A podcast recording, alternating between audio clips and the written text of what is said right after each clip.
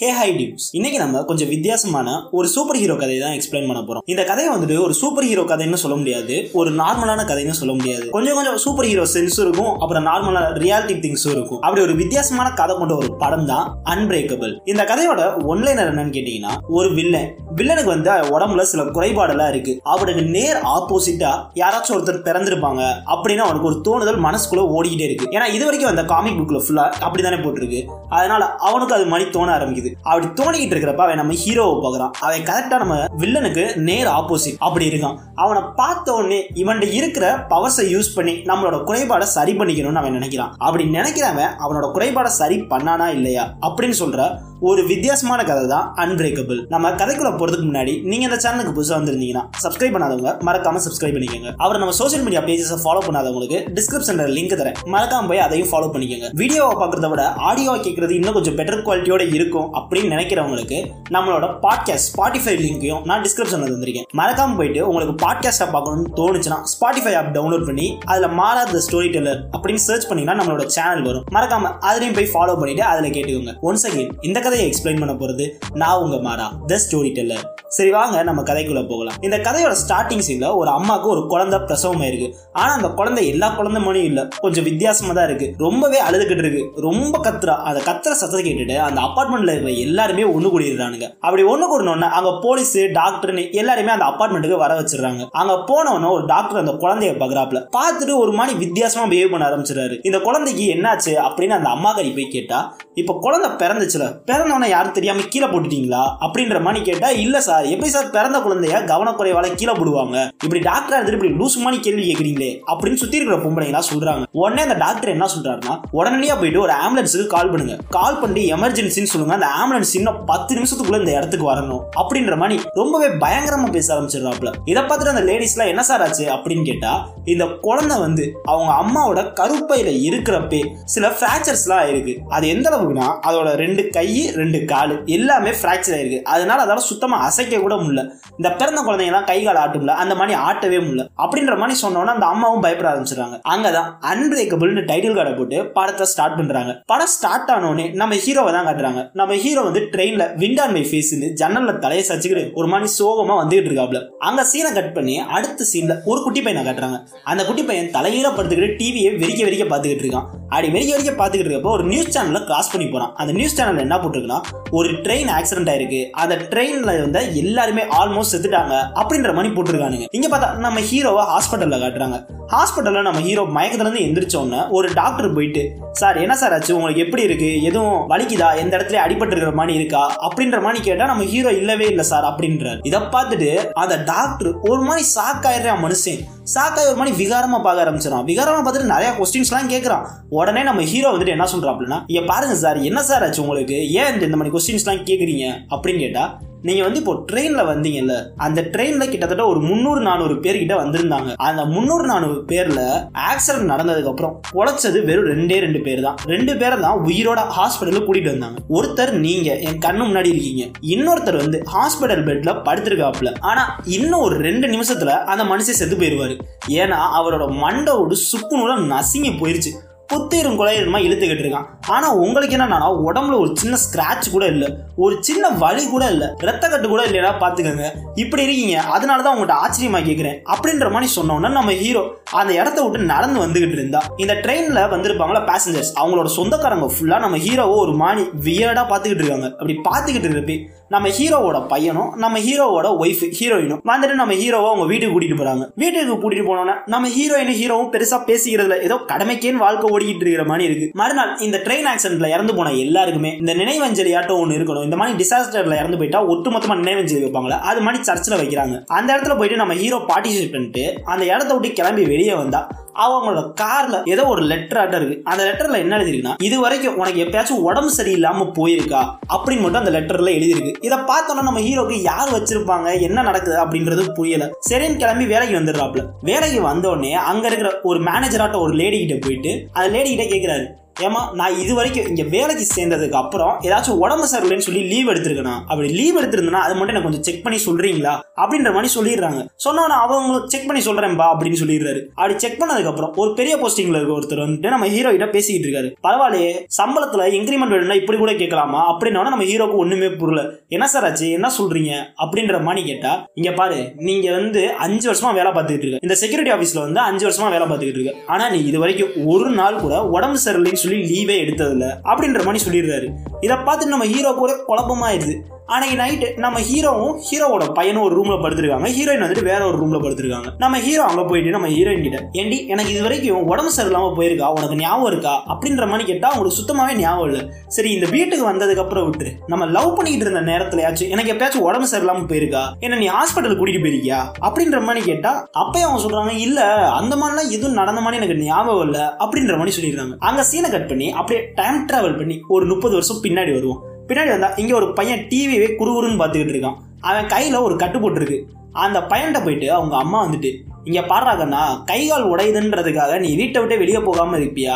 இப்படிதான் உனக்கு கை கால் அடிக்கடி உடையும். நீ பிறந்தப்பிலேருந்து இப்படி நடந்துட்டு தானடா இருக்கு. அதுக்காகலாமா ஃபீல் பண்ணுவ? அப்படின்ற மாதிரி நீ சொன்னா அந்த பையன் போக மாட்டேன்றான். சரா உனக்கு ஒரு கிஃப்ட் வாங்கிட்டு வந்திருக்கேன். அந்த கிஃப்ட் வந்துட்டு அந்த பிளே கிரவுண்ட்ல இருக்கு. உனக்கு வேணும்னா நீ போய் எடுத்துக்கோ. அப்படின்ற மாதிரி சொன்னோன்னா அந்த பையன் போயிட்டு அந்த கிஃப்ட்டை திறந்து பார்த்தா உள்ள வந்து ஒரு காமிக் புக் இருக்கு. அந்த காமிக் புக்கை பார்த்துட்டு அவன் வாட்டுக்கு வெறிக்க வெறிக்க பார்த்துக்கிட்டு இருக்கான். அந்த இடத்துல அவங்க அம்மா வந்துட்டு இங்க பாடுறாங்கன்னா உனக்கு வந்து மற்ற பசங்க மாதிரி கிடையாது. உனக்கு ஈஸியாவே கை கால்லாம் உடஞ்சு போயிடும் நீ லேசா எங்கேயாச்சும் ஃபோர்ஸா இடிச்சா கூட உடஞ்சு போயிடும் அதுக்காக உன்னை ஒரே ரூம்குள்ள லாக் பண்ணிட்டு நின்றுகிட்டு இருக்காத.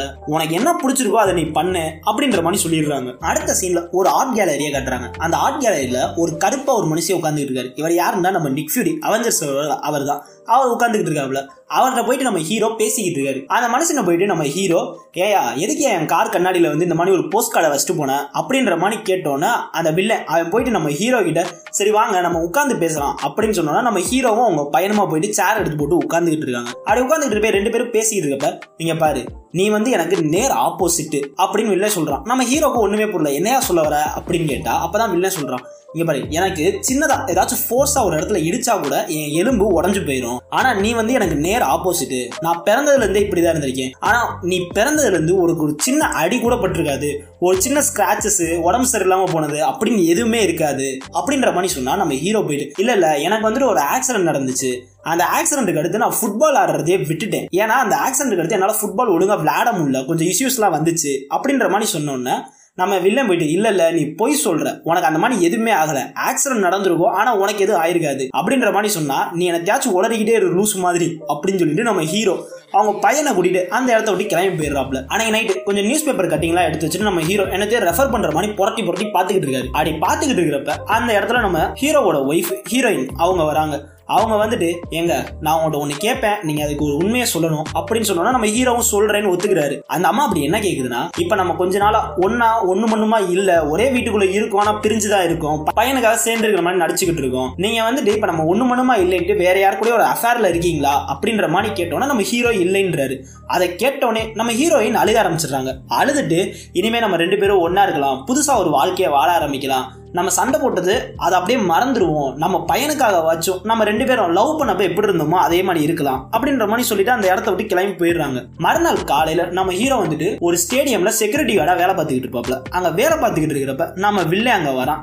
அங்கே வந்துட்டு நம்ம ஹீரோ கிட்ட சும்மா பேசிக்கிட்டு இருக்கான். அப்படி பேசிக்கிட்டு இருக்கப்ப நீங்கள் பாடுறா காமிக்ஸ்லாம் இப்படி தான் இருக்குது ஒரு வில்லன் ஒருத்தர் இருந்தானா ஹீரோன்னு ஒருத்தர் இருப்பான். அந்த வில்லனோட பவர்ஸுக்கு நேர் ஆப்போசிட்டாக தான் ஹீரோவோட பவர்ஸ் இருக்கும். உனக்கு அது மாதிரி தான். உனக்கோட எலும்பு எதுவுமே உடையாது. ஆனால் என்னோட எலும்பு அப்படி இல்லை. லைட்டாக எங்கேயாச்சும் சிரிச்சுனா கூட உடஞ்சு போயிடும் உன் உடம்புக்குள்ள இருக்கிற வைரஸை என் உடம்புக்குள்ள அனுப்பிச்சா எனக்கு தான் சரியாகும்டா. அப்படின்ற மாதிரி சொன்னால் நம்ம ஹீரோ டேய் நம்மாச்சும் உடறிக்கிட்டே இருக்காதா அப்படின்ற மாதிரி சொல்லிடுறாப்ல அந்த இடத்துல ஒருத்தர் ஹைட்டாக க்யூவில் நடந்து வந்துக்கிட்டு இருக்கான். அந்த ஸ்டேடியம்குள்ளே வரதுக்காக அவனை பார்த்தோன்னே நம்ம ஹீரோக்கு ஒரு மாதிரி வித்தியாசமாக தோண ஆரம்பிச்சிது. இவன் எதுவும் வெப்பன் வச்சிருப்பானோ அப்படின்ற மாதிரி தோண ஆரம்பிச்சிருது நம்ம ஹீரோ அவனையே குறுகுறுன்னு பார்த்துக்கிட்டு இருந்தா அவன் அந்த இடத்த விட்டு கிளம்பி போயிருந்தான் அப்படி போனதுக்கு அப்புறம் நம்ம ஹீரோ போயிட்டு அந்த வில்லன் அவன்கிட்ட பேசிக்கிட்டு இருக்கிறப்ப தான் அந்த வில்லன் கேட்கிறான் சரா சரா அவன் ஏதோ வெப்பன் வச்சிருக்கான்னு சொல்றா அது என்ன வெப்பனா இருக்கும் நீ கொஞ்சம் யோசிச்சு பாரு அப்படின்ற மாதிரி சொன்னா நம்ம ஹீரோ சும்மா கெஸ் தான் பண்றாப்ல. ஒரு சில்வர் கலர் கன்னு கைப்பிடி வந்து கருப்பு கலர்ல இருக்கும் அப்படின்ற மாதிரி சொல்றாரு. அப்படி சொன்னதுக்கு அப்புறமா அந்த வில்லன் போயிட்டு இந்த காமிக்ஸ்ல இப்படி தாண்டா இருக்கு அப்படின்ற மாதிரி பேசிக்கிட்டு இருந்தா நீ முத இங்க இருந்து கிளம்புடா அப்படின்னு சொல்லி அடிச்சு துரத்தி விட்டுறாப்ல. நம்ம ஹீரோ அதுக்கப்புறம் நம்ம வில்லன் கிளம்பி போயிட்டு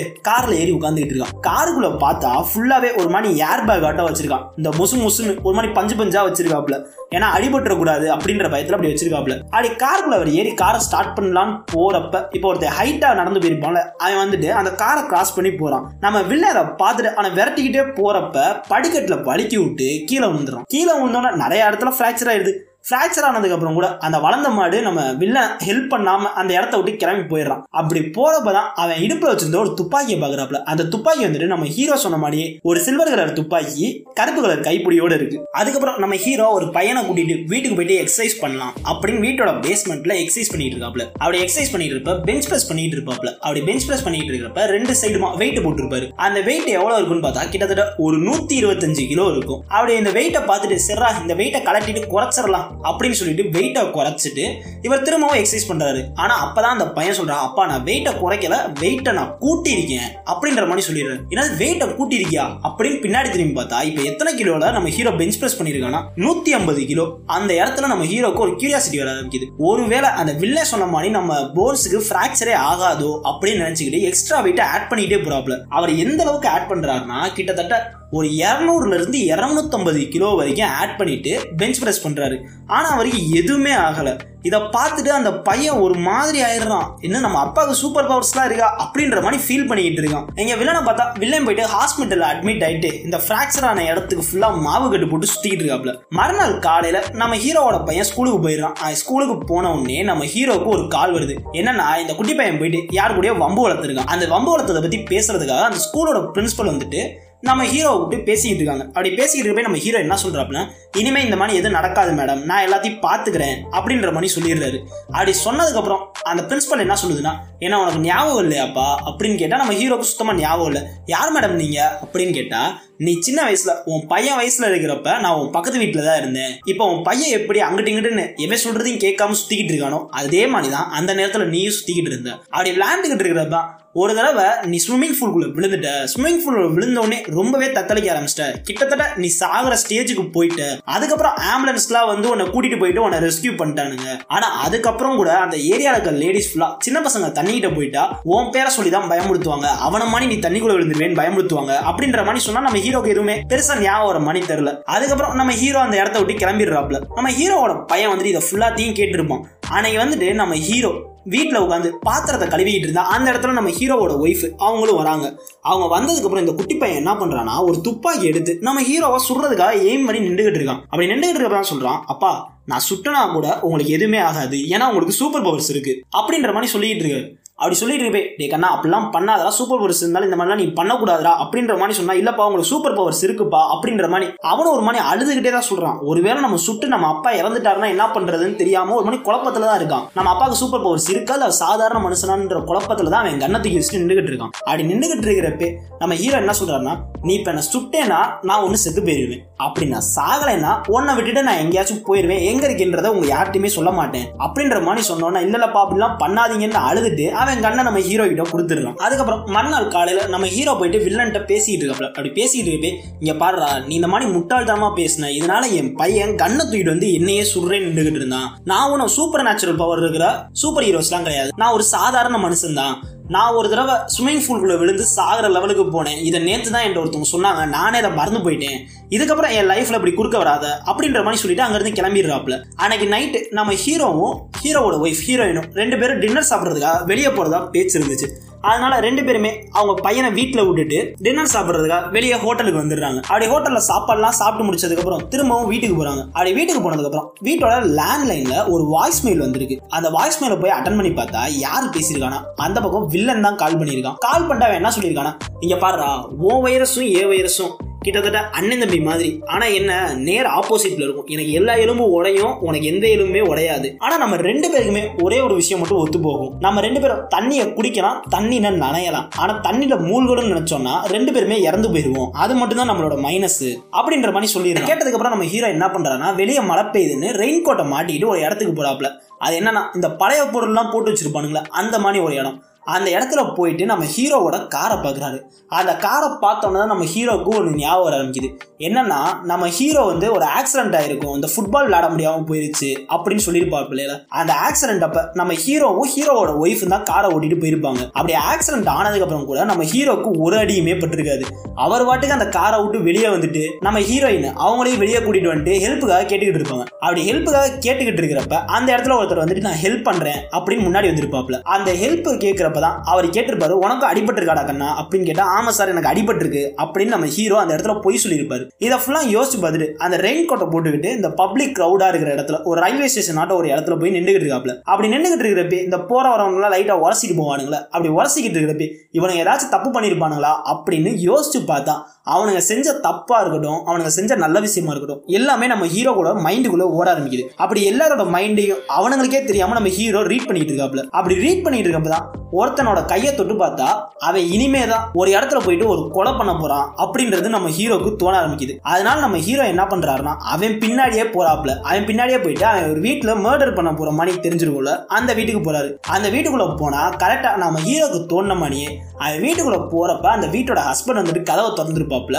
அவரை அங்கேயே சுட்டு தள்ளி கொண்டிருப்பான் அதே மாதிரி இங்க உள்ள போய் பார்த்தா அந்த டெட் பாடி இருக்கு. அதை பார்த்துட்டு நம்ம ஹீரோ உள்ள போனா பாத்ரூம் மட்டும் ஒரு இடத்துல போயிட்டு அந்த வீட்டுல இருக்க ரெண்டு சின்ன பசங்களையும் கட்டி போட்டு வச்சிருப்போம். உடனே நம்ம ஹீரோ போயிட்டு அதை கழட்டி விட்டுறாப்ல கழட்டி விட்டுட்டு அந்த ரெண்டு சின்ன பசங்களோட அம்மாவை வேற ஒரு இடத்துல கட்டி போட்டுருக்கிற மாதிரி தோணும். சரி நம்ம ஹீரோ அந்த இடத்துக்கு போறாப்ல அந்த இடத்துக்கு போயிட்டு அந்த பொண்ணை ரெஸ்கியூ பண்ணலாம் அப்படின்னு போனா அந்த இடத்துல இருந்து அவன் கீழே தள்ளி விட்டுறான். கீழே பார்த்தா ஸ்விம்மிங் பூல் ஆட்டம் ஒன்று இருக்கு. அதுக்குள்ள நம்ம ஹீரோ விழுந்துடுறாப்ல அதுக்குள்ள விழுந்த உடனே தண்ணியில மூழ்க ஆரம்பிச்சிடுறாரு. ஆனா கஷ்டப்பட்டு நீச்சல் அடிச்சு வெளியே வந்துடுறாரு. வெளியே வந்ததுக்கு அப்புறம் தான் நம்ம ஹீரோவுக்கு தெரியுது நமக்கு தண்ணினா ஆகாது தண்ணியால மட்டும்தான் நம்மளால சாக முடியும் அப்படின்றது புரிய ஆரம்பிக்குது.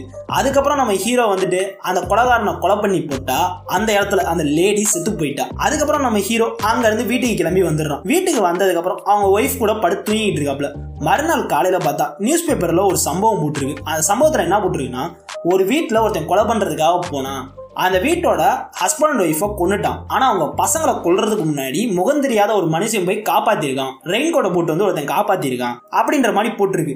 அதை பார்த்தோன்னே நம்ம ஹீரோவோட பையன் கண்டுபிடிச்சிடறான். நம்ம அப்பா தான் இந்த வேலையை பார்த்துருக்காரு. அப்படின்றத அவனுக்கு புரிஞ்சு போயிருது. மறுநாள் காலையில நம்ம ஹீரோ போயிட்டு வில்லனை பார்த்து பேசலாம் இந்த மாதிரி சூப்பர் பவர் இருக்கிறத சொல்லிடலாம் அப்படின்னு சொல்லலாம்னு அந்த இடத்துல போனான் எல்லாம் நன்றி சொல்லிடுறாங்க. சொன்னதுக்கப்புறம் நம்ம வில்லன் போயிட்டு நம்ம ஹீரோக்கு கை கொடுத்தா கை கொடுக்குறப்ப தான் நம்ம ஹீரோவுக்கு ஒரு மேட்டரே புரிய ஆரம்பிக்குது. நம்ம வில்லன் பண்ண எல்லா கெட்டதும் நம்ம ஹீரோவுக்கு ஒரு இமேஜினேஷன் ஆட்டம் வந்து போகுது. என்னன்னா அந்த ஊர்லயே ஒரு மூணு இன்சிடென்ட் தான் பெரிய சம்பவம். என்னன்னா ஒரு ஃபிளைட் கிராஷ் அதுக்கப்புறம் ஒரு அப்பார்ட்மெண்ட் தீ பிடிச்சிருந்தது. அதுக்கப்புறம் இப்போ நம்ம ஹீரோ வந்துட்டு ஒரு ட்ரெயின் ஆக்சிடென்ட் பிறந்திருக்குள்ள நம்ம ஹீரோவுக்கு அந்த இது இந்த மூணு இன்சிடென்ட் தான் அந்த ஊரோட மிகப்பெரிய சம்பவம். இந்த கொரோனா வந்து எப்படி உலகத்துக்கு பெரிய சம்பவமோ அது மாதிரி இந்த மூணு இன்சிடென்ட்டும் நம்ம ஹீரோ இருக்கிற ஊரோட பெரிய சம்பவம். அந்த சம்பவத்துல கிட்டத்தட்ட ஒரே நாள்ல நூத்துல இருந்து இருநூறு பேர் வரைக்கும் இறந்து போயிருக்காங்க. இந்த மேட்ரு ஃபுல்லா நம்ம ஹீரோக்கு தெரிய ஆரம்பிச்சிருது. அந்த மேட்ரு ஃபுல்லா பண்ணது யாருன்னா இந்த வில்லப்பயப்புள்ள தான் அந்த ஃபிளைட் கிராஷ் இருக்குள்ள அந்த ஃபிளைட் கிராஷுக்கு காரணம் இந்த வில்லன் தான்.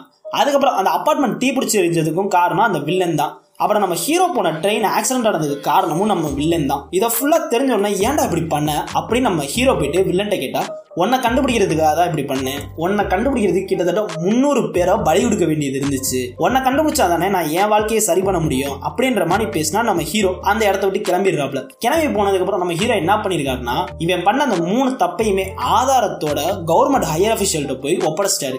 அதுக்கப்புறம் இவனை போலீஸ் வந்து பிடிச்சிட்டு போயிடுச்சு. பிடிச்சிட்டு போனதுக்கு அப்புறம் இவனோட மனநல சரியில்லை அப்படின்னு சொல்லிட்டு என்ன பண்ணிருக்கானுங்கன்னா இவனை கூட்டிட்டு போயிட்டு இந்த மனநல காப்பகத்துல விட்டுருக்கானுங்க. இந்த இடத்துல டேரக்டர் எண்டு போட்டு இந்த கதையை முடிக்கிறாப்ல. இந்த வீடியோ உங்களுக்கு பிடிச்சிருந்துச்சுன்னா லைக் பண்ணுங்க கமெண்ட் பண்ணுங்க. அப்புறம் ஃப்ரெண்ட்ஸ் அண்ட் ஃபேமிலிக்கு ஷேர் பண்ணுங்க. மறக்காம நம்ம சேனலை சப்ஸ்கிரைப் பண்ணுங்க. தேங்க்யூ